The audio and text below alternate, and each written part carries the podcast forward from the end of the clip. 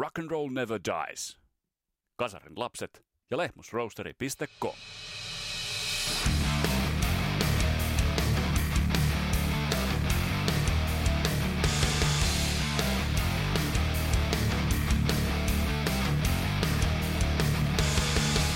Tästä lähtee Kasarilapset podcastin kaksiosainen Queenstrike spesiaali, jossa Christian Huovelinin kanssa pureudutaan tuon loistavan Seatlesta ponnistavan bändin uran helmituotantoon.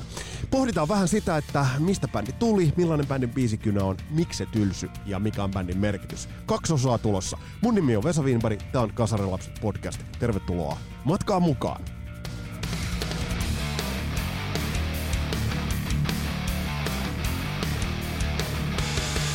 Ja kuten alusta kuulimmekin, niin muistetaan se, että koodilla Rock and Roll Never Dies osoitteesta www.lehmusroasteri.com. Sinne kun menet, mätkäytät kahvi, kaakao ja teetilaukset, niin 15 pinnaa tulee alennusta kaikista tilauksista. Ja mulla on tällä hetkellä mun kahvimylly paskana. Tää on näitä, näitä, modernin ajan suuria angsteja ja ongelmia, mutta täytyy laittaa mylly kuntoon, mylly jauhamaan ja ehkä kanava kahviakin sieltä sitten tilaukseen. Mutta hei käy tsekkaamassa verkkosivu sivulta löytyy ja sieltä löytyy myös kaikkea pikkusta spessua. Spessua on myös luvassa itse asiassa kahden jakson verran, kun otetaan käsittelyyn Queensryche. Bändi, jolla on itse asiassa hyvin, hyvin monet kasvot, monia merkityksiä. Ei niinkään puhuta bändin nykytilasta. Tämän piti olla itse asiassa yhteen osaan laitettava jakso, mutta tästä itse asiassa tuli sen verran kattava, kattava päminä ja, ja sen verran intohimoja herättävä, herättävä setti, että Christian Huovelinin kanssa sovittiin, että laitetaan tämä kahteen osaan, koska kerrottavaa todella, todella riittää. Ja on ollut myös makeata huomata, miten aktiivisia te olette olleet kun kyse on Queensrycheista. Mutta itse asiassa otetaanpa muutamia teidän kommentteja. Hieman sitä, että mitä bändi on teille merkannut.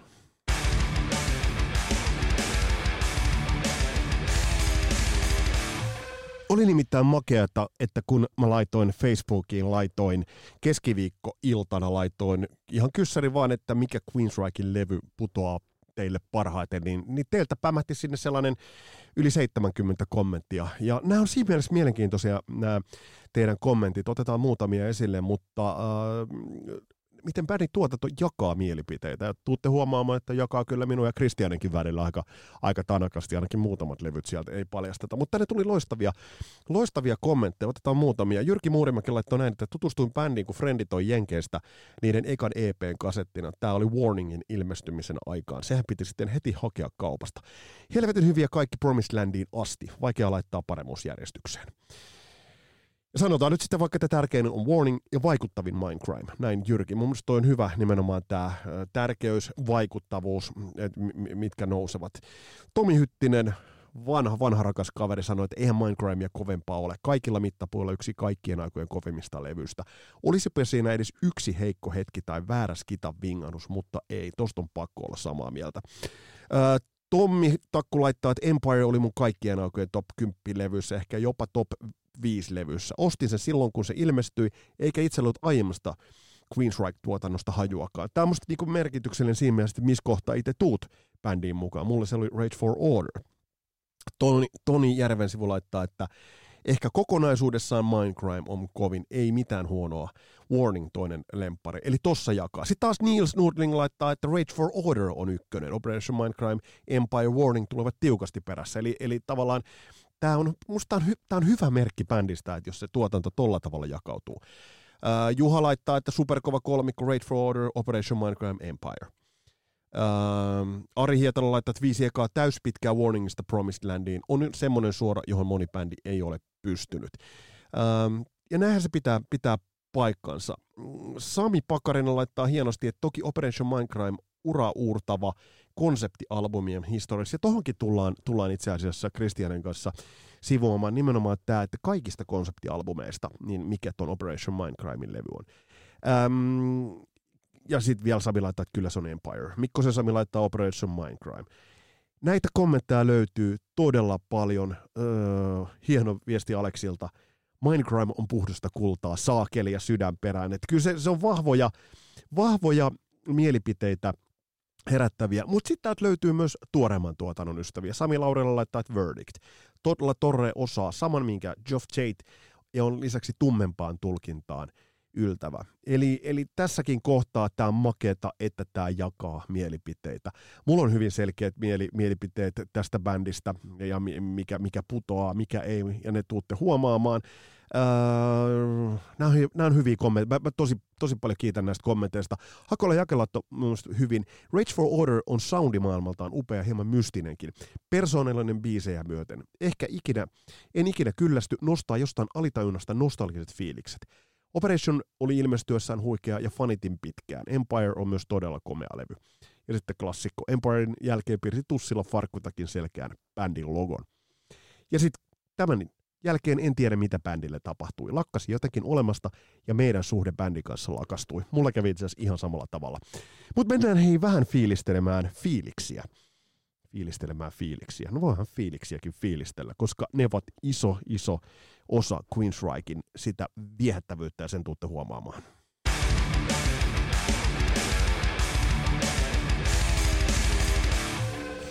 Elettiin äh, niitä aikoja, kun Rage for Order oli ilmestynyt ja mä olin saanut sen itse asiassa itselleni soittoon. Mulla oli tapana aina tehdä sillä tavalla, että mä laitoin mun paskoihin Philipsin stereoihin, laitoin jonkun levyn soimaan ja sitten vaan kuulokkeet korville. No mä olin laittanut sitten Rage for Orderin soimaan kakkospuolelta ja kävin nukkumaan, mutta uni ei jostain syystä tullut. Pitikö levy valveilla tai, tai joku muu silloin 14-vuotiaana kundina. Mä olin jättänyt äh, tuuletusikkunan auki. Äh, oli kylmä ilta, tähtikirkas ilta, tuuletusikkunan oli jättänyt auki, sieltä tuli kylmää talviilmaa sisään. Tää biisi lähti soimaan, mulla tulee edelleenkin itse asiassa silmäkulmat kostuu ja kylmät väreet päällä. Mä nostin sen rullaverhon ylös ja mä näin sen tähtikirkkaan taivaan siellä ylhäällä. Tää biisi soi, se kylmä, puhdas ilma tuli huoneeseen sisään. Tässä on yksi Queensrykin merkittävä, merkittävä ominaisuus, vahvat fiilikset. Mä teen sitä edelleen. Mä tein sen tossa yksiltä edelleen ja se edelleen toimii. Tää biisi.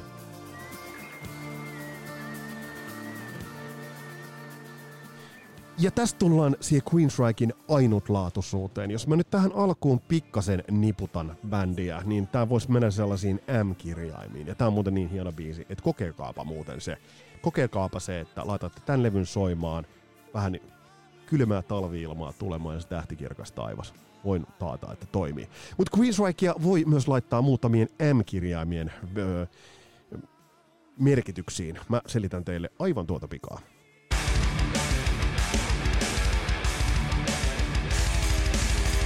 Jos me nyt puhutaan Queensrykista, niin mä voisin heittää tähän neljä M. Merkitys, menestys, matkiasta matkittavaksi ja mystisyys. Jos lähdetään tuosta merkityksestä, niin bändi äh, tullaan huomaamaan näiden parin jakson aikana, että tämä konsepti albumin itse asiassa ihan uusiin sfääreihin vieminen äh, on iso asia. Eli bändi kykeni jättämään todella vaativalle maaperälle sen oman tassun jäljen. Jos puhutaan menestyksestä, yli 20 miljoonaa myytyä levyä – listojen kärkisijoja, legendaarisia biisejä, ää, kiistaton menestys, vaikealla musiikilla. Toi pitää muistaa. Sitten ää, kolmas M, matkiasta matkittavaksi. Jos nyt ajatellaan sitä, että bändi tuli tuolla EP-lään ja ajatellaan Warningia vielä, niin kyllähän siellä nyt kuulee jäljet johtavat syltytehtaalle. Mutta sitten, jos sä katsot sitä, että mikä bändin vaikutus on, niin ei sun tarvi mennä kuin pari vuotta eteenpäin ja Helloweenin Keeper of the Seven Keys-levyihin, kun huomaa sen, että siellä ovat Kai Hansen ja Michael Kiski ja Michael Veikat ja kumppanit ovat kuunnelleet kyllä aivan takuulla itse asiassa ovat kuunnelleet Queensrykin. Melodiat, harmoniat, stemmat, stemmojen käyttö, joka Queensrykilla on ollut aina loistavaa. Mutta sitten tullaan siihen ehkä tärkeimpään, ähm, jossa nyt itse asiassa tuossa äsken piipahdettiin Sunilla Tupakadulla 14-vuotiaan Vesan äh, huoneessa äh, fiilistelemässä I Will Remember, ja niin se on mystisyys. Se on ne umlautit siinä nimessä, se on se futuristinen tulokulma musiikkiin, sieltä sen dystooppisen, pessimistisen yhteiskuntamaailman avaaminen, vahvojen tunnelmien luominen, sellaisen yhteiskunnan eteen maalaaminen, jossa on diktaattoreita, siellä on epätoivoa, siellä on odotusarvoja tulevaisuudesta, joka ei ole järin mairitteleva. Ja tämän fiilislatauksen bändi on kyennyt tekemään niin järjettömän vahvasti, että Uh, on itse asiassa vaikea, vaikea toista bändiä luoda tähän rinnalle, mutta tuossa tullaan Christianinkin kanssa ottamaan vähän uh, ottamaan tähän kantaa. Just se semmoinen niin Fritz Lang-maisuus, semmoinen äh, sama, mitä, mitä näkee Pink Floydin The Wallissa, mutta mut Queenstrike on vienyt sen jollain tavalla vielä visio, visuaalisemmaksi. Nämä on kaikki merkittäviä juttuja. Mutta nyt itse asiassa on aika sukeltaa asiaa, koska itse asiassa huomaan, että mullakin lähtee vähän lapasesta tämän Queen's Rockin kanssa. Kaksi jaksoa tulossa, ja tulevista jaksoista sen verran, että meillä on tulossa myös Suomirokkia. Sitä on toivottu paljon, ja meillä on tulossa käsittelyyn popedaa ja siekkareita muun muassa. Jos on jotain Suomirokin bändejä, josta haluat jaksoa, niin, niin laita viestiä tulemaan. Mutta nyt avataan meidän Brother of Metal Christian Huoveliinille ovea.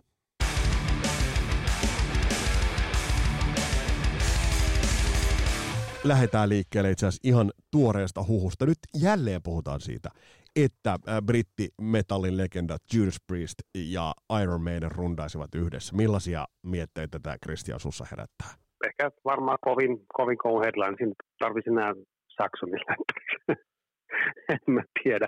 Onhan toi tietysti vähän niin kuin Priest-leirissä nyt on tietysti vähän semmoinen, mä nyt on saanut niin kuin suhtautua siihen Judas Priestiin samalla tavalla kuin siihen priistiin, missä oli niin kuin Tiptonkin mukana vielä, että, mutta jos niin kuin bändeinä ylipäätään, niin ei nyt varmaan kovempi legendoja, jos korona ja kaikki muu suo, niin toki. Siis onhan se nyt varmaan varmasti niin kuin kovin kaksikko ja siihen pari hyvää brittilän pari vielä mukaan, niin musta olisi niin kuin siinä. Eli voisi... En mä niin kuin muut, niin. Mm. Voisi kuvitella, vois kuvitella, että et, et toi on semmoinen, jonka kummatkin bändit haluavat, haluavat tehdä, tehdä jossain vaiheessa. Mutta katsotaan, mitä käy. Tuosta on huhuttu pitkään, mutta mennään itse asiaan itse asiassa. Mennään Queensrykeen. Äh, oli, kuten tuossa alussa todettiinkin, mahtava yllätys se, että kun tästä laitettiin päivitys tuonne Facebookin puolelle, niin yhtäkkiä se lävähti. Sinne tuli yli 60 kommenttia teiltä kaikilta osoittaa kyllä sen, että tämä bändi on iskenyt aika syvälle suomalaisten musafanien sydämiin? No kyllä, me eurooppalaiset ymmärretään mun mielestä muutenkin paljon paremmin. Rupesin miettimään aikoinaan, kun nämä tota, niin, niin, tyrkäs tota EP-jälkeistä niin kuin, aikaa ja niin kuin, debyytin jälkeistä niin kuin, liveä niin kuin, Japaniin, niin minusta niin kuin, tuntuu, että ollaan niin kuin eurooppalaiset japanilaiset, japanilaiset olemme niin kuin, vähän Amerikan porukkaa sivistyneempiä tässä hommassa. Mä niin kuin, näen sen myöskin sellaisena, että me ne löysi sellaisen niin kuin kohderyhmän niin kuin tosi nopeasti, vaikka bändi on jenkeistä, niin yhdysvaltalaiset ei niin kuin ilmeisesti lähtenyt tähän hommaan niin paljon mukaan. Et musta se oli kyllä siis melkein 40 vuotta takaperin, niin oli kyllä aikamoinen niin kuin paukku niin kuin tämän Quiz Sen tulo niin kuin Framille. Musta se oli kyllä tosi kiva. Oli, ja, se oli, oli, oli, oli ja todella mukava yllätys sinällään, mutta mennään, mennään itse asiassa tuohon, tuohon itse bändiin. Kuten totesit, bändi on Jenkeistä, bändi on, on, on Seattlesta, Seattlesta länsirannikon puolelta. Tuohon maailman aikaan, nyt, nyt me tiedetään jälkeen, että Krunge totta kai äh, tuli samoilta seuduilta ja se löysi sieltä pesänsä, mutta tuohon aikaan Seattlesta ei liigaa bändejä tullut. Ihan sinällään mielenkiintoinen toi, toi lokaatio, että se tuli vähän kuitenkin eurooppalaisella soundilla jopa. Bändi tuli, tuli esille ja tuli tunnettavuuteen, kun toi ensimmäinen EP lävähti vuonna 1983. Kyllä joo, ja se oli niin kuin itse asiassa niin kuin he perusti tällaisen bändin kuin The Mob aikoinaan 80-luvun alussa, ja tämä bändi oli niin kuin jo, nämä kundit on todella nuori. Mä ihmettelin sitä jossain vaiheessa, että mä en itsekään muistanut, että Queensryche porukassa niin kuin Scott Rockenfield, Michael Wilton, Christy Carmo ja tota, Eddie Jackson on niin kuin 60-luvun alussa syntyneitä ja ainut kukaan 50-luvun lopulla Geoff Tate 59, mutta ne on silti tosi nuoria, mm. että ne on niin perustanut tämän bändin melkein teini-ikäisinä aikoinaan, että ne on, niin kuin, on ollut tosi vahva näkemys siihen hommaan, kun ne on perustanut The Mobin ja sitten mistä tuli myöhemmin Queen's Strike ja jotenkin mulla oli sellainen mielikuva aikoinaan, että se, se nimihommakin oli semmoinen, että sitä piti vähän pikkasen niin kuin, se MAP ei ollut ainakaan sille, kun ne tätä demoa teki, niin se ei ollut sitten, ne tarjosi sitä jo hyvin varhaisessa vaiheessa isolle levyyhtiölle, mikä kertoo niin kuin tämän bändin niin kunnianhimoisuudesta mm. ja siitä, että heillä oli jo vahva niin kuin visio siitä, että mikä tämä bändi niin kuin on ja mikä heidän tyyli on. Ja se oli kyllä vahvasti Eurooppaan kallellaan, mutta samaan aikaan niillä oli vaikutteet niin kuin tosi niin kuin monipuolisia, progesta, mm. folkista, jenkkiläisestä niin kuin popista, jenkkiläisistä niin kuin tämmöisistä mm, vaikka The Eaglesista lauluharmoniat, mitkä myöhemmin tulee kyllä esille tosi vahvasti, ja sellaisista niin kuin amerikkalaisista niin kuin pop-legendoista ja muista niin kuin sen, heidän niin kuin, tämän, tämän bändin niin kuin sisäinen vaikutekirjo oli niin kuin tosi voimakas, ei pelkästään mm. niin kuin siihen heavyyn, vaan kaikkeen muuhunkin musiikkityyliin. Mm. Ja musta se oli niin kuin, ihan selkeästi sellainen juttu, että Reich oli niin kuin, niillä oli selvästi semmoinen visio, millä ne haluaa niin puskea eteenpäin ja, ja päästä niin kuin sitä ja, ja niin tosi hyvin soittava, tiukka bändi. Se, niin kuin se, ne oli hyvä, hyvä kaveriporukka, mikä tietysti on aina hyvä asia, kun bändi perustaa, että ei vituta kukaan toinen jätkä. Et sitten niin kuin, tavallaan se oli musta niin kuin, jotenkin se, se alku oli jo semmoinen, että nyt niin kuin ne tietää, mitä ne tekee. Niillä on todella vahva ja voimakas keulakuva siinä bändissä, karismaattinen jäpä, mikä on heitä muita vähän vanhempi, mikä niin kuin oli mun mielestä niin kuin Geoff Tateilla oli vähän jo semmoinen niin kuin liiderin rooli jo silloin kun se siihen bändiin tuli. Ja, ja Kristi Garmo toinen niin kuin päällikkö siinä alku Queens aikoina. Ja Joo. se oli mun mielestä niin kuin semmoinen, että kyllä, kyllä niin kuin ties, mitä ne tekee. Kyllä, kyllä. Ja se on mielenkiintoista, että, että jos nyt mennään tälle aikajanalle, niin vaikkakin kun kuuntelee esimerkiksi tuota ensimmäistä EPtä, siitä huomaa todella selkeästi sen, että on esimerkiksi varhaiset Iron Maidenit ja on kuunneltu Judas Priestit, on kuunneltu todella tarkasti, että sieltä kuulee ne vaikutteet. Niin, niin silti on todettava, että bändihän on likipitäen New Wave of British Heavy Metal aikalainen.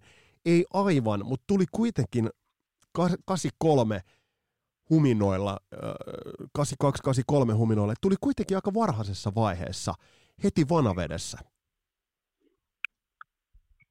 No siis joo, että sen tavallaan niin kuin, siellä on toinen bändi mun mielestä, kun mietin että Amerikan genreä, niin heidän niin kuin vähän myöhännäisheräisyyttä versus Eurooppa, niin kuin tämä on just niin kuin siinä, tämä myöskin liittyy siihen thrash ja power metallin, yhdysvaltalaisen power metallin mm. niin syntysjoille, että siellä oli niin kuin tällaisia The Rots, ja sitten Manowar esimerkiksi, mitkä niin kuin Metal Church ja muutamat tämmöiset, niin kuin, mitkä niin kuin vähän samantyylisessä niin kuin musiikillisessa niin kuin kanonissa lähti niin kuin puskea sitä niin kuin eurooppalaisvaikutteesta metallia eteenpäin. Mm, olen kuitenkin niin kuin yhdysvaltalaisia bändejä ja niin kuin Raiko oli kuitenkin sit vielä niin kuin musta kunnianhimoisempi kuin monen aikalaisensa verrattuna ja ne, niin kuin, niillä oli se Eurooppa-juttu niin kuin kans hirveän tärkeä, mutta ei niin tärkeä, ettei se olisi niin kuin se yhdysvaltalainen. Se on mun mielestä ollut aina, niin tämän bändin varmasti päästään siihen eteenpäin, mutta se vahvuus, että niin kuin se, että miten se pystyy niin kuin sekoittaa tuota pakkaa tosi hyvin niiden vaikutteiden on, myötä, on. miten niiden musiikki jalostui siinä, Joo. siinä niin kuin tiiviissä niin kuin rights niin kuin kontekstissa. On, on. Ja sittenhän siellä oli aikalaisbändi, oli eräs, eräs äh, metallika. Eli, eli Queensryche. No, me, eli, eli Queensryche niin, yhtä kunnianhimoinen niin, kyllä Queens, siihen Queens, aikaan. Niin, niin. Queensryche tuli aika itse asiassa ihan samassa tahdissa likipitäen metallikan kanssa ja samaan aikaan, aikaan esille. Toi EP, kuten sanoit, se on kiinnostava, se on äh, tällaista jenkkivaikutteista heviä, mutta Eurooppa-vaikutteista heviä. Ähm, tämähän alkoi resonoimaan ja kiinnitti huomiota – bändi jo tuolla EPllään? No, siis se oli sellainen, jotenkin se, se että kun ne halusi päästä niin kuin suoraan isolle levyyhtiölle, että siinä niin kuin ei lähdetty semmoista niin kuin, kun miettii näitä muita, vaikka Metallica Manowar esimerkiksi tai The Rots, tämmöisiä niin kuin aikalaisia, millä me suuret vaikutteet myöhempään niin kuin, tota, musiikki genrejä, yhdysvaltalaisia tämmöisiä uuden aallon niin kuin bändejä, ja sitten to, toki Slayer, siellä oli niistä muutakin niin kuin thrash metal skeneen, missä oli Slayer, Voivod, Suicidal Tendencies, Exodus ja näin, mutta niin kuin tavallaan tämä power metal juttu oli niin kuin Armored Saint tulee mieleen, mutta sitten tavallaan niin kuin Rights meni siellä niin kuin välissä ihan, ihan omilla vesillä, että se ei niin kuin, sit on, sit oli silloin tosi vaikea lokeroida mihinkään muuhun.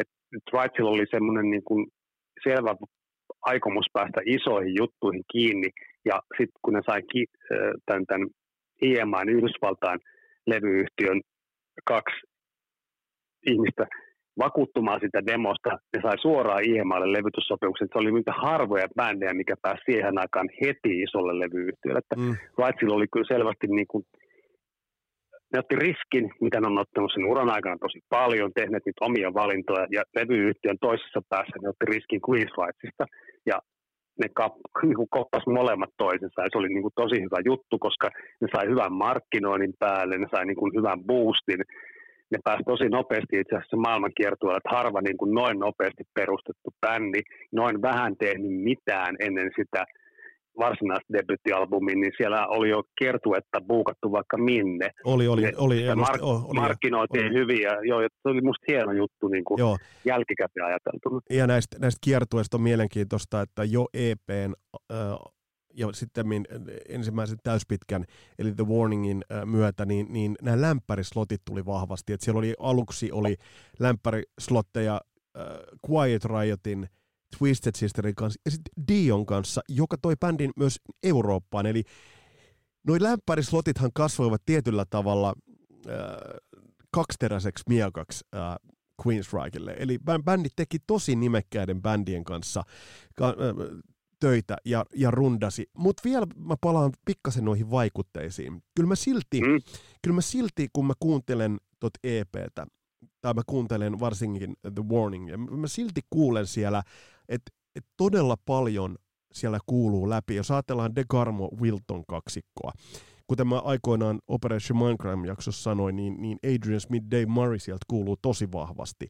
Ää, jos ajatellaan Jeff Tatein laulua, ja biisien rakenteita, niin kyllä, kyllä mä Iron Maidenia kuulen aika paljon äh, vaikutteissa, mm. varsinkin EPllä ja Warningilla.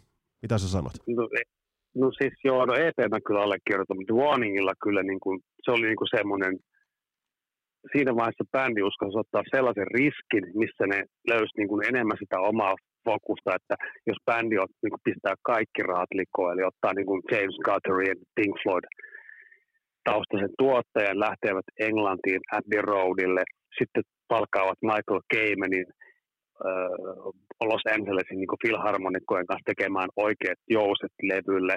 Ja sitten siinä niin kuin, satsattiin niin kuin, ihan helvetin paljon sen levyn, niin kuin, kun ne ties millainen se konsepti siinä levyssä on, niin George Orwellin muistaakseni 1984 kirja oli semmoinen vahva juttu, mihin ne niin kuin, kun Israelilla on paljon ollut tämmöisiä niin kuin isoja visioita, mikä niin, niin liittyy niin siis, kuhunkin albumiin. Joo, ja mitä tuossa alussa todettiin, niin, niin, niin Queensrykin, palataan siihen vielä merkityksissä, mutta mut tämmöinen dystooppinen, eli tavallaan se, se on hyvin fiilis, se rakentaa vähän pessimististä fiilistä, mutta se, se, se on silti makea, mutta Puhutaan Kristian sitä vähän myöhemmin, koska se ansaitsee ihan oma. Joo, joo, joo, joo, siis joo. Mä, niin kuin, mä allekirjoitan toki tämän eurojutun, mutta siis se on niin kuin kuitenkin niin oma, että kun Israel löysi, niin kuin tuo debyytti oli vielä sellaista rimpuilua, taas puhun tästä rimpuilusta, mm. sitten kun päästiin The Warningiin, se, se, siinä löytyi todella paljon, se on niin kuin täynnä semmoisia niin kuin, niin kuin perus niin kuin jytään niin kuin lisäksi sellaisia niin kuin isoja on. juttuja, missä ne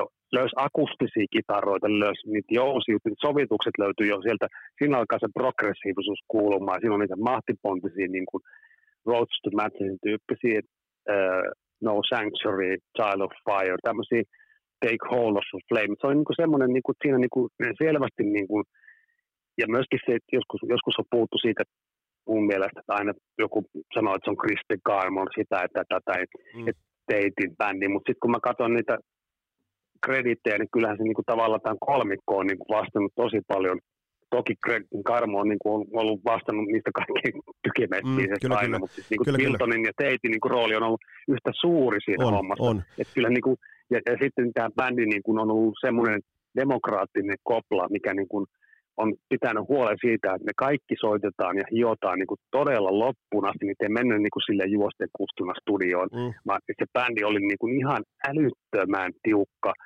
rykmentti oli, niin kuin oli, soittamaan. Kyllä, ja kyllä, joo. Katsoo ihan milloin vaan niitä kyllä, talenteja jostain, mut, niin hyvä bändi se oli. Niin soit, näin, näin, kyllä, mutta kyllä Warningillakin, kyllä sieltä niin kuin ihan jos ajattelee tiettyjen biisien alkuja, niin se, se tavallaan, eikä siinä, se, se on ihan ymmärrettävää, että vaikutteet on otettu, että sieltä kuuluu kyllä, että esimerkiksi ää, joku Number of the Beastin tiettyjä vaikkapa kitarakulkuja, niin, niin, niin niitä tuolla levyllä kuulee kyllä. Mutta ähm, se kuten sanoit tosi hyvin, että bändi soitannollisesti oli helvetin tiukka. Mutta toi biisimateriaali, niin, niin se ei kyllä vakuuta vielä noilla EPllä eikä tuolla Warningilla, kun tiedetään, että mitä sieltä on tulossa. Mulla on jotenkin sellainen olo, että bändi ikään kuin totes, noilla kahdella ekalla julkaisulla, että meillä on nyt ikään kuin kaikki työkalut käsissä. Ja mulla on noista sellainen, että he ikään kuin hakivat tapoja, miten ilmasta itseään ja miten, miten niin kuin tehdä se musiikillinen itseilmaisu. Että se biisi Kynä lähti terävöitymään tuosta eteenpäin mentäessä, mutta tuolla on mun mielestä vähän hakemista, vaikka siellä on muutamia mm. erittäin, erittäin taiteen rakennettuja ja kestäneitä, mutta mut sitten se, että se on jännä, että et, et se biisi Kynä ei ole ihan niin terävä vielä tuolla niin. EPllä ja Warningilla.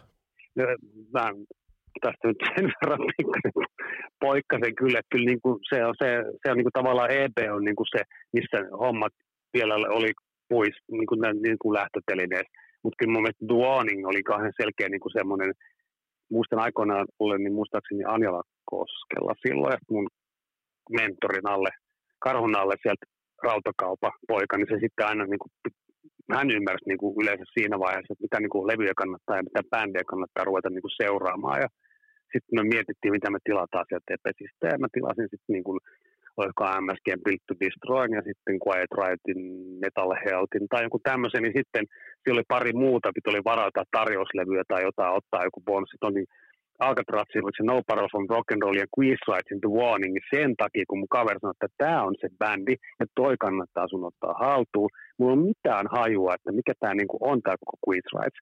Että niinku, mä olisin vitsiläinen, niinku, että 84, mä oon 14 silloin, ja sitten, niinku, kyllä, kyllä niinku jotenkin niinku, minusta se, niinku, se oli semmoinen niinku, ihan selkeä niinku, harppaus, etenkin kun sä ajattelee, että niin kuin, miten paljon bändi on niin kuin, muuttanut niitä myöhempiä kuvioita sen suhteen, miten paljon on vaihtanut sitä välittämättä muista tai välittämättä muiden mielipiteistä, että miten mennään, mennään seuraavasti, että tehdäänkö levyjä vaikka joka vuosi ja te, kenen kanssa tehdään. Tuossa oli niin, kuin, niin iso satsaus, minkä ne otti, ne pisti kaikki rahat ja vielä jäivät varmaan miinukselle sen takia, että ne sai ottaa The Warningin niin kuin, ohella sen bändin niin kuin, nimen esille. Ja sitten sit tuli semmoinen niin kuin, tavallaan no markkinat meni ehkä niin kuin vähän ristiin rastiin, mutta sitten saatiin myöskin me eurooppalaiset kiinnostumaan tosi nopeasti mm. tämmöisestä kyllä, kyllä. mystisestä bändistä nimeltä Queensryche. Mm, kyllä, kyllä, mutta kyllä, kyllä mä, mä, niin kuin, mä allekirjoitan tuon niin kuin sen kyllä tämän levy niin kuin ihan vahvana debyyttinä,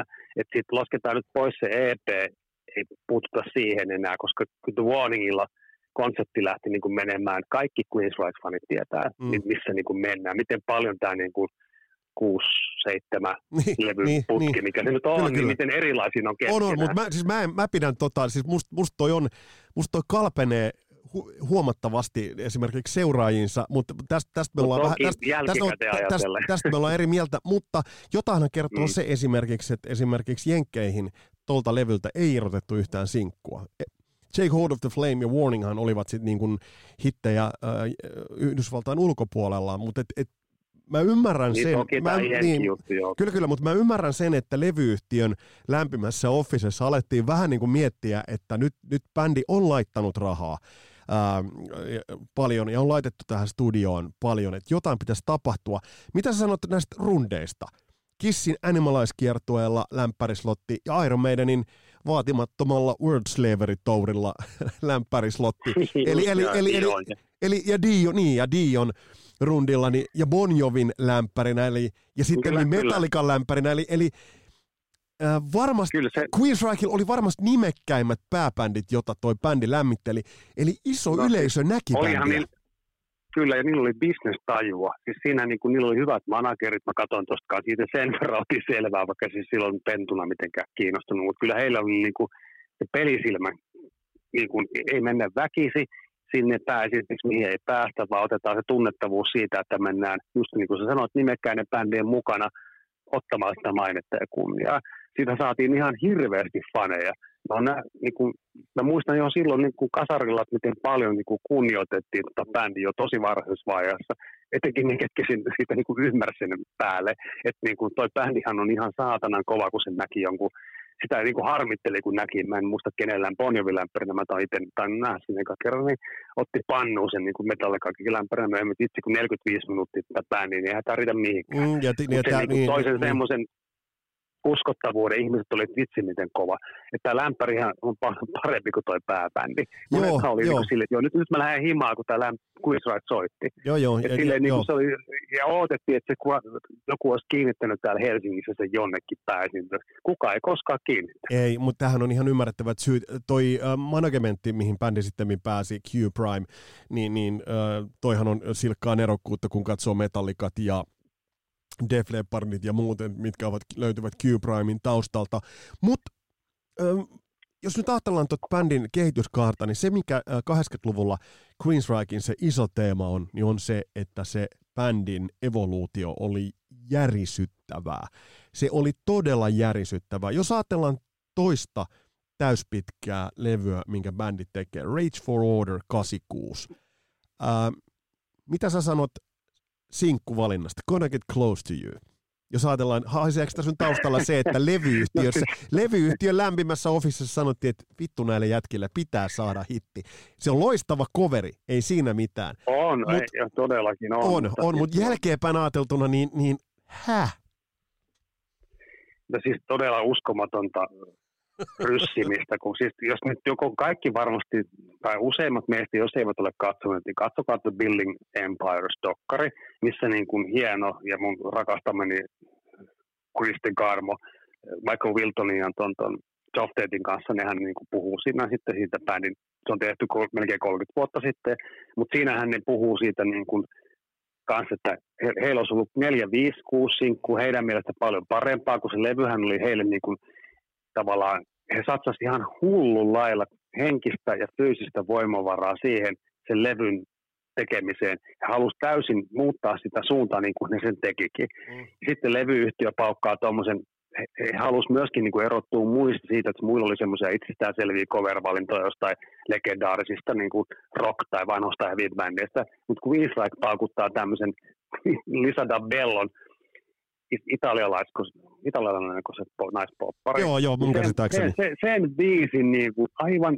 ei niin kuin, ei mitään hajua, kuka on Lisa Dalbello, mutta sillä ei ole mitään väliä. Ei, ei, oli ei, kun bändihän otti sen niminsä todella, todella hyvin. Ei siitä, Mut- siitä, siitä ei ole niinku kyse missään nimessä. Ja, Mut- ja mut taas et- pistettiin kaikki rahat likoon. Taas Niin, kyllä, pistettiin kyllä. hulluna rahaa. Niin kun mä muistan, kun mä katsoin sitä dokkaria eilen viimeksi, että ne oli silleen ihan kuseessa, kun tässä niin kun menee taas niin kohtollaan taas miinuksella. Ja he olisi ollut 5-6 parempaa biisiä tähän tarjolla. Levyyhtiö rupeaa niin kuin siellä vänkää vastaan. Ja, sitten toisaalta se Queensakin vahvuus on ollut tähänkin asti se, että ylipäätään jos miettii tuo harppaus The Warningista Rage for Orderi, ja taas semmoinen, että heillä ei ollut semmoinen, niin kuin pitää joka vuosi tehdä levyjä, että se levy tulee sitten, kun se tulee. He, he- niin kuin aikalaisensa verrattuna hän oli oikeastaan niin kuin semmoinen laiska, mm. Mm, kun ajattelee, että kun miten monet bändit siihen aikaan teki koko aika levyjä joka vuosi. Tai ehkä tässä jossain vaiheessa tulee semmoinen 80-luvulla semmoinen, se rupeaa sitten, kun ne kiertueet kasvaa ja maine kasvaa ja näin poispäin. Mutta Raichella se oli niin kuin itsestään selvää, että levyjä tehdään niin kauan kuin sitä tarvii tehdä. Ja sitten niin kuin ne, niiden visiot oli niin kuin ihan omilla poluilla. Että eihän ne, jos nyt miettii niin kuin vitsiläinen, mä, siis oli mulle niin kuin, ekaksi kun muista kuka kaveri, mä olin Lappeenrannassa silloin ja sitten niin mä menin niiden kuulusten Himmasen Markon tai Tuomon luokse, tässä aikaisemminkin olen paljon kiittänyt, niin sitten Marko sanoi mulle koulussa, että joo, että nyt hänen Broidi on ostanut Rage for Order, että hän on Saksassa käynyt, että hän sai sen Suomeen. Että se levy ei vielä tullut. Sitten mä menin kuuntelemaan, mä olin aivan puulla päähän lyöty. Että se Walk in the Shadows oli jo semmoinen, niin kuin, että ei vitsiläinen. mm, mm, kyllä, kyllä. Men, mennään tuohon itse levyyn niin kuin sen, sen verran, ää, ja ton levyn itse asiassa, mitä kaikkea se on syönyt. Neil Kernon tuottajana, mielenkiintoista on se, että bändi, vaihtoi bändi, bändi, joo. bändi vaihtoi tuottajaa tässä kohtaa. Ähm, toi levy, ö, kun mä sitä kuulin, niin mua hämmensi se, että siinä oli jotain tuttua, silti jotain pelottavan kokeellista, äh, vähän kiehtovaa. Silloin mä muistan, että mulla oli vähän vaikeuksia ton levyn kanssa ja myös bändin imagon kanssa, mutta jo tuosta sun mainitsemasta Walking in the Shadowsista lähtien, niin järjetön laatu. Järjetön laatu. Jos mä mietin, katson aikalaisbändejä ja jälkeenpäin, jos sä kuuntelet 86-levyä, kyllä sieltä löytyy hyviä Mm. levyjä. Mutta, mu, mut, paljonkin kyllä, kyllä. Mutta toi levy äh, edelleen, kun sitä kuuntelee, niin se vetää hiljaiseksi. sillä laadullaan. Ja kyllä haistaa sen, että studiossa ei olla tehty kompromisseja. Se oli, se oli hieno. Siis niin kuin bändi, bändi niin kuin päätti niin kuin pyyhkiä pöytää sille edellisellä täysin ja sitten ne otti niin kuin riskejä ton imanko-homman kanssa ja kaiken, kaiken niin kuin ne halusivat tehdä moderniin maailmaan. Tuo levyn kanssa on jo yks, yksittäin aivan se on hieno. törkeä hieno. Ja, se on hieno. Ja sitten siinä, niillä on aina ollut sitä poliittista näkökulmaa, mutta ne ei ollut koskaan mitään saarnaajia, ne ei myöskään niin kuin mennyt silleen mihinkään muuhunkaan suuntaan henkilökohtaisuuksiin tai kun Israel ei myöskään tunnettu mistään niin kuin bailausbiiseistä tai mistään tämmöisestä teksti, tekstua, tekstimeiningistä, eikä mistään semmoisesta, niin kuin, niin on ollut se, semmoinen vakava ja tosissaan tehty näkö, kun, mitä, mä, mitä mä oon rakastanut sinne bändissä, se on aina niin, kuin niin sairaan tosissaan, kun on tehnyt, että mä niin kuin voin kuvitella sen, että millaisen palaverit ne on pitänyt tuossa kun ne on päässyt studioon ja niin, tämä kolmikko Tate, DeGarmo, äh, Wilton, mikä on pääsääntöisesti se Queen's White mm. niin kuin ollut. Ja ne on niin päättänyt nyt tehdäänkin tämmöinen, ja mä oletan, että Garmo on ollut edelleen se, se the boss siinä hommassa. Että kyllä, hänen kyllä. visiot on ollut se ensimmäinen juttu. Kyllä, mutta kun mennään nyt siihen, siihen, joka nyt alkaa tässä kohtaa, se tuntui jo vähän warningilla. Tässä se tuntuu enemmän ja seuraavilla levyillä, seuraavalla levyillä vielä vahvemmin. Mitä sä, Christian, puisit ja avaisit nimenomaan nyt tätä fiilishommaa? Se tulee tietyistä dystooppisista sävyistä, tuossa on pessimistisiä kuvia ää, digitaalisesta maailmasta, tuossa on, on hyvin tummia tunnelmia. Jos ajatellaan nyt esimerkiksi biisejä, vaikka London tai Neue Regel biisejä, mm. Screaming in Digital uh, tai I Will Remember, I Dream in Infrared, tuossa on tosi uh, ahdistavan painostavat dystooppinen tunnelma, eli sellaisen pessimistisen tulevaisuuskuvan maalaava tunnelma. Se on no, kiehtovaa. Se oli, kato, vähän, joo, se on kiehtovaa. Se oli vähän sillä kylmän sodan jälkeisillä ajoilla. Ja semmoista, tai oikeastaan siinä... Si- niin, oli tosi, niin. Joo, siis oli, siihen oli hirveän helppo samaistua. Ja sitten kun oli tavallaan löytänyt, oli itse, itsestään löytänyt ja tullut jo Queensryche niin kuin dikkariksi, niin tämä oli niin, kuin niin odotettu käänne. Että siis kaikki, ket, ketkä meistä dikkas sitä bändiä, niin oltiin ihan niin kuin täpinöissä tästä hommasta. Että mä niin kuin, tämä oli pelottava, mutta oli myöskin niin kuin, niin kuin tosi kiehtova. Tiedätkö, missä, niin, tiedätkö missä, missä biisissä ja varsinkin videossa on mun mielestä vähän samaa? Jos sä muistelet, millainen, millainen biisi ja varsinkin millainen video on Iron Maidenin Two Minutes to Midnightissa, niin siinä on jotain samaa sen videon tunnelmassa kuin mitä, mitä Queensryche kykeni tekee.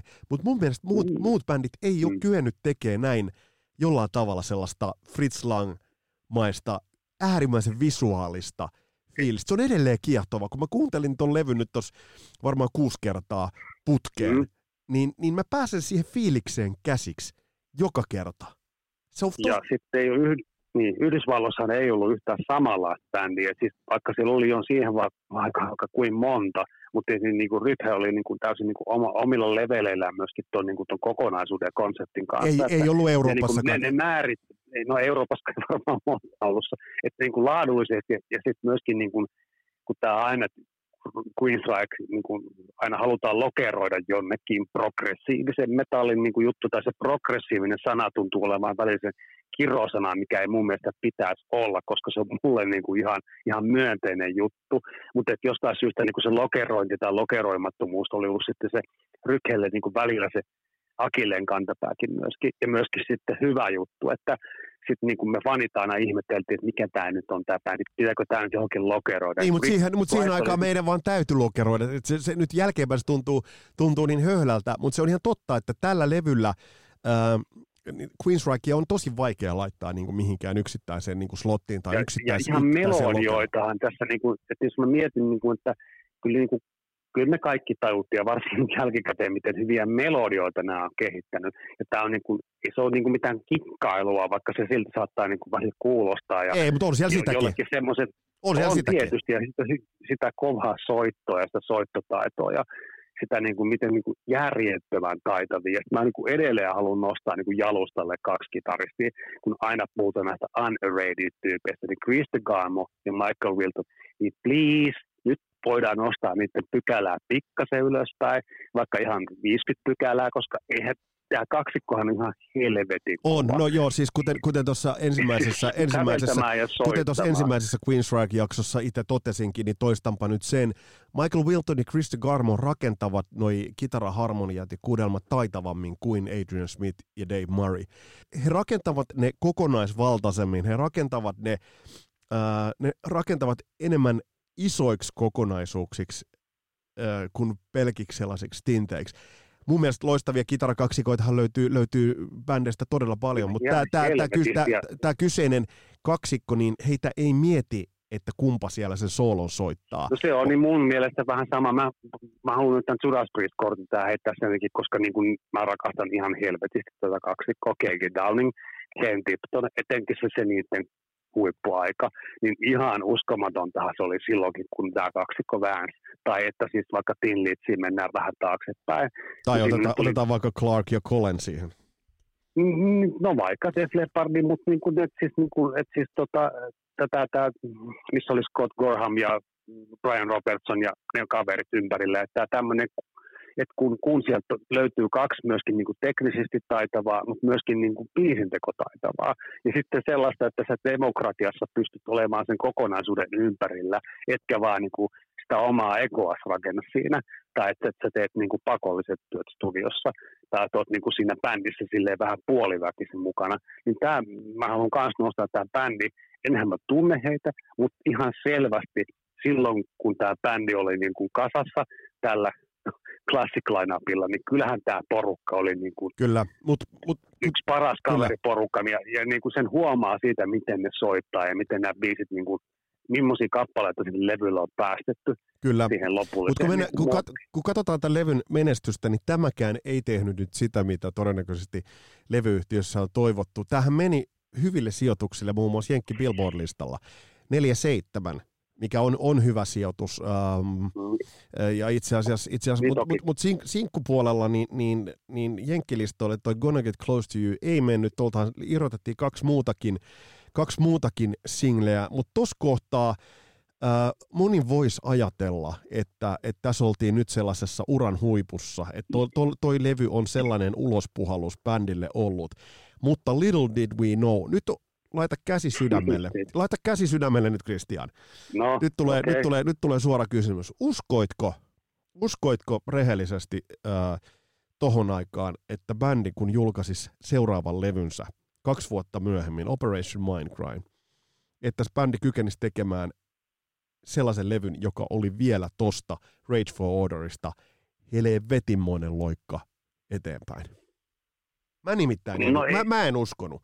Mä en uskonut, kun mä kuulin, mä jollain Et. tavalla olin, olin, odotin uuden levyn tuloa, totta kai ostin sen heti, kun se tuli, mutta mä en odottanut siltä levyltä sitä, mitä mä siltä sitten sain.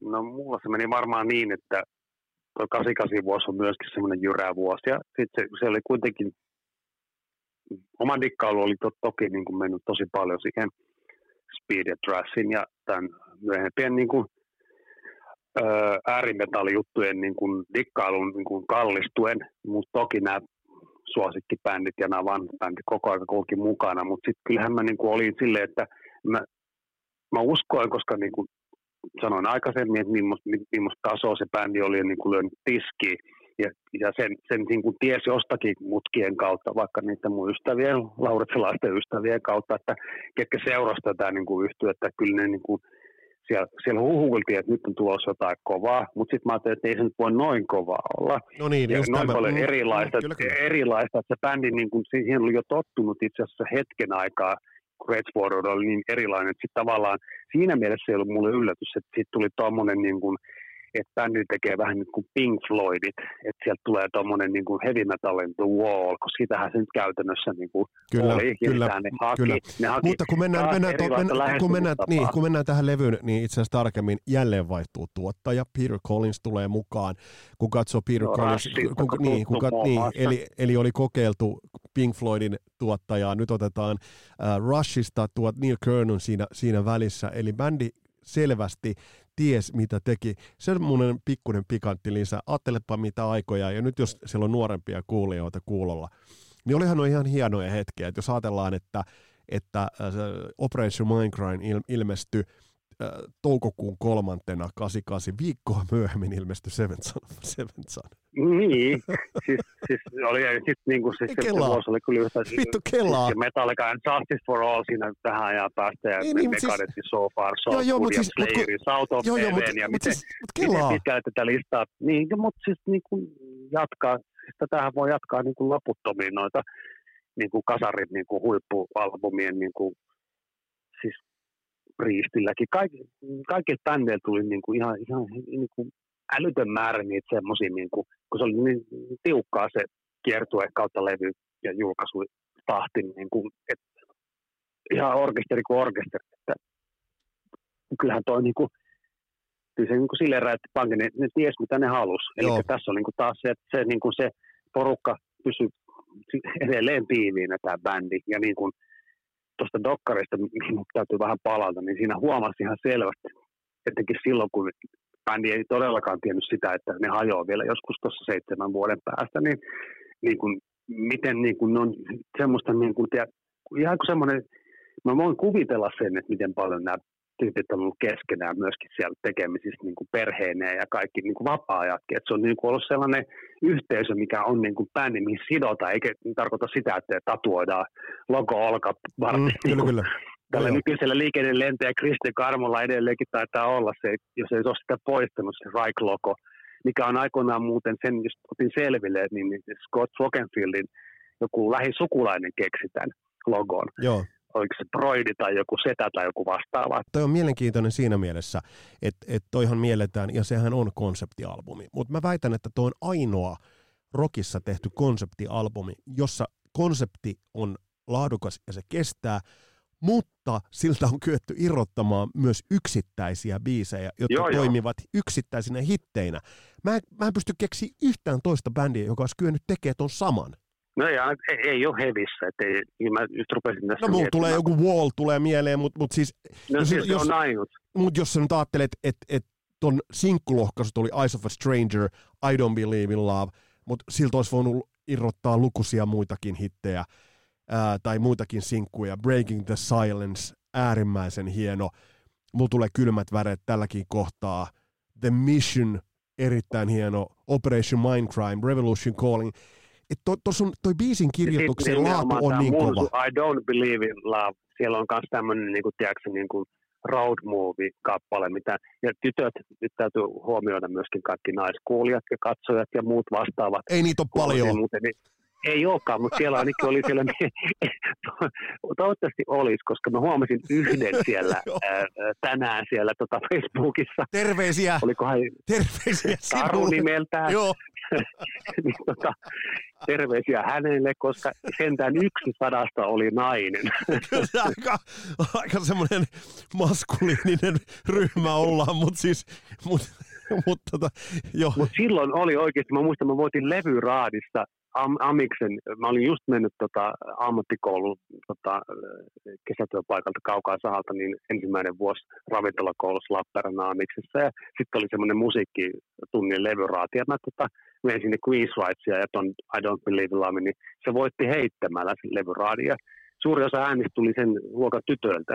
Kiitos joo, joo, kyllä, kyllä. Mutta tää, mut jos tätä levyä, levy, levyä vielä niin kuin tarkastellaan, niin Peter Collinsin tuotanto, ensinnäkin soundeiltaan toi levy on häkellyttävä. Toi, e, toi oli silloin ilmestyessään soundeiltaan hieman jopa moderni, mutta mikä on merkinnyt sitä, että toi levy on edelleen toi soundaa freesiltä. Jos, jos joku bändi tekisi noilla soundeilla nyt levyn, niin, niin se olisi harvinaisen hyvälaatuinen soundeiltaan. Eli toi on siinä mielessä toi, toi la, laadukas, laadukas soundillisesti.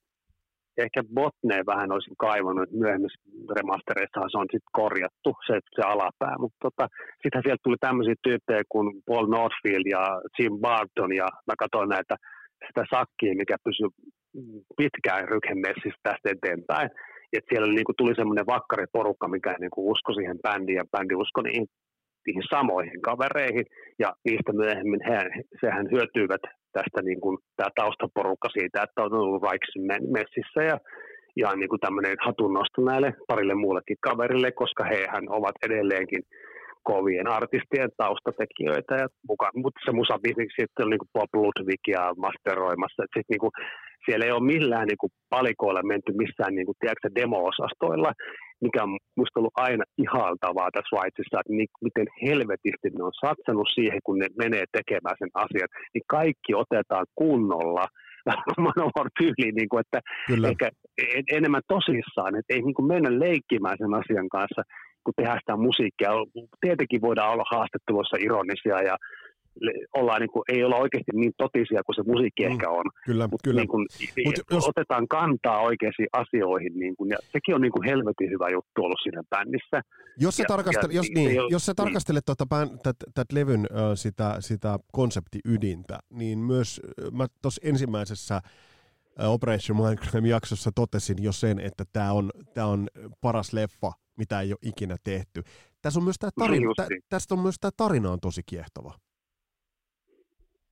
Niin, no, siis mä en tiedä, mikä mulla oli se, se aikanaan versio, kun sen odotin sitä, mulla on se VHS edelleenkin tuolla, koska sitä pätkää, mikä on tehty se niin sanottu, niin oli aikomus mun mielestä tehdä siitä Operation Minecraftista semmoinen niin kuin, samanlainen leffa kuin Alan Parkerin The Wallista. Mun mielestä sillä oli tämmöinen ää, ajatus, mutta rahat ei ihan riittänyt, eikä riittänyt se tavallaan se että olisi tehty, niin kuin, niillä oli, ne, ne halusi tehdä yhtä hyvän elokuvan kuin Alan Parker teki Pink Floydin The Wallista, ja sitten rahat loppu kesken, ja sitten ehkä, ehkä kuitenkin niin kuin, jotain siitä jäi vähän niin kuin niihin niin kuin telineisiin. Tekikö bändi, niin, te, niin, tekikö bändi tavallaan nyt monellakin tapaa ajateltuna, että jos tämä nyt ajatellaan nyt taas mennään siihen niin kuin ultimaattiseen kasarilapset-mittariin, Billboardiin, tämä meni siellä 50, tämä on kokonaiskestoltaan hieman karvan verran alle tunnin. Ja kuten bändi on jälkeenpäin, jälkeenpäinkin todennut, niin tämä on semmoinen, että tämä pitää soittaa kokonaan keikalla. Bändi joutuu Kyllä. edelleen vetämään lämpärisloteilla siten, että he ei kyenneet soittamaan tätä kokonaan. Jotenkin mulla tuli sellainen fiilis, Euroopassa varsinkin. Joo, että bändi, mm. bändi teki vähän liian monumentaalisen ja massiivisen levyn. No kyllä, ja sitten niin kuin siinä niin kuin se, se VHS on hieno, mutta joutui niin typistää sen, sit, kun se rahat loppu kesken, että siitä niin kuin Operation My Crime niin kuin, le, leffasta tuli semmoinen niin kuin, 40-minuuttinen torso, mikä ei sitten, niin kuin, mistä otettiin pois sitä, että, että se budjetti niin kuin, ymmärrettävästä syistä, mutta itse asiassa mulla on tosi paljon kuin Raikelta materiaalia himassa kerään, kerännyt sitä vuosia aikana, mutta ainut versio, mitä mun löytyy siitä leffasta, on toi VHS, ja videoita ei ole enää olemassa. Ja sitten jotenkin tuntuu, että niitä niinku nolottaa tai jälkikäteen niitä ei huvittanut yhtään ruveta sitä hommaa niinku puimaan eikä paikkaamaan, että ne niinku pyyhki sillä pöytää ja kun siitä ei tullut mitään siitä suuresta niinku visiosta, mikä olisi ollut niinku varmaan Kristi Karmolle se oli niinku suurin niinku varmaan romahdus siinä, niinku, kun hän olisi halunnut siitä bändistä niinku silleen suurempaa, että se on muist, muistaisi niin kuin siinä vaiheessa niin kuin hänen rakastamansa. Mä veikkaan, että Pink Floyd on hänelle varmasti yksi tärkeimpiä ja esikuvia ja tälle, että sit niin kuin, ja se visuaalinen juttu, mitä ne ajoi takaa tosi paljon, on ollut paljon parempia videoita jo aikaisemmin. Se ilmenee siinä Building Empires dokumentissa, että niillä vaan, ei vaan ne rahat, resurssit ei riittänyt, levyyhtiö ei satsannut niihin, ne, ne rahoituspuolet, niin kuin, ne loppu kesken. Että sitten tavallaan sit piti tehdä jotain muuta, kiertää mm. hullun lailla ja sitten niin hakea sitä, sitä suosioa niin kuin muulla tavalla. Jos nyt ajatellaan Operation Mindcrimea, onko Operation Mindcrime, tai mä käännetään näin päin. Mun mielestä Operation Mindcrime on äh, Queensrykin ilmaisuvoiman kirkkain ja korkein huippu. Mitä sä oot mieltä? No siis kasarilla se oli näin. Hän täytyy sanoa, että kyllä se 80-luvulla oli näin, että mä niin kuin siinä vaiheessa, kun nyt mun täytyy elää sitä aikaa niin kuin siihen ei, mutta siis edelleen. Mä en tiedä vielä tulevasta. Niin, mutta nyt, olen... niin, niin, mutta nyt, mutta nyt kysytään nyt tälle reaaliajassa, mutta et siis kyllä mä jälkeenpäin on miettinyt aina, että kun bändit tekevät tämän tyylisiä levyjä, niin eivät varmasti sillä hetkellä tiedosta sitä, mutta jälkeenpäin on mielenkiintoista, että, että, että miten paljon luomisvoimaa yhteen albumiin yksinkertaisesti voidaan jumalauta suodattaa, ja sen Queensryche kyllä teki Operation Mindcrimeillaan. Ei nuotin nuottia siellä voisi tehdä paremmin se on huippu ja se oli silloin parasta, varsinkin omassa genressä, että mä niin kuin lasken sen sellaiseksi niin kuin genre suunnannäyttäjäksi huipuksi ja siinä niin kuin bändi oli antanut todella niin kuin sielustaa ja sydämestään kaiken, fyysisesti kaiken. Se oli niin kuin, siinä niin kuin bändi ei ikinä, ei siinäkään vaiheessa seurannut muita että he halusivat tehdä sen täysin omalla tavallaan sen heidän niin kuin näkemyksensä siitä, mikä on heidän bändin niin kuin visio ja suunta. Ja joka kerta, kun bändi on lähtenyt tekemään uutta levyä, siihen aikaan etenkin, niin ne pyyhki aina pöytää sillä edellisellä ja sitten niin kuin ne harkitsi ja sitten seuraavaksi ruvettiin tekemään, että mitä me niin kuin tavallaan, mikä meidän niin kuin tulevaisuuden juttu on tässä, ollaanko me vielä bändinä kasassa, onko tässä mitään järkeä. Näin päästiin tähän vaiheeseen ja kaksi setää on sen verran täpinöissä, että tätä jatketaan. Millainen levy, millainen levy muodostuu bändin seuraavasta albumista Operation Mindcrimein seuraajasta Empire-levystä? Mutta siihen mennään seuraavassa jaksossa. Ja tämä podcast on tuttu tapaan pahdettu kasaan kaupallisessa yhteistyössä Lehmus Roasterin kanssa. Tämä on Kasarilapset podcast. Mun nimi on Vesa Wienberg. Palataan astialle. Moro!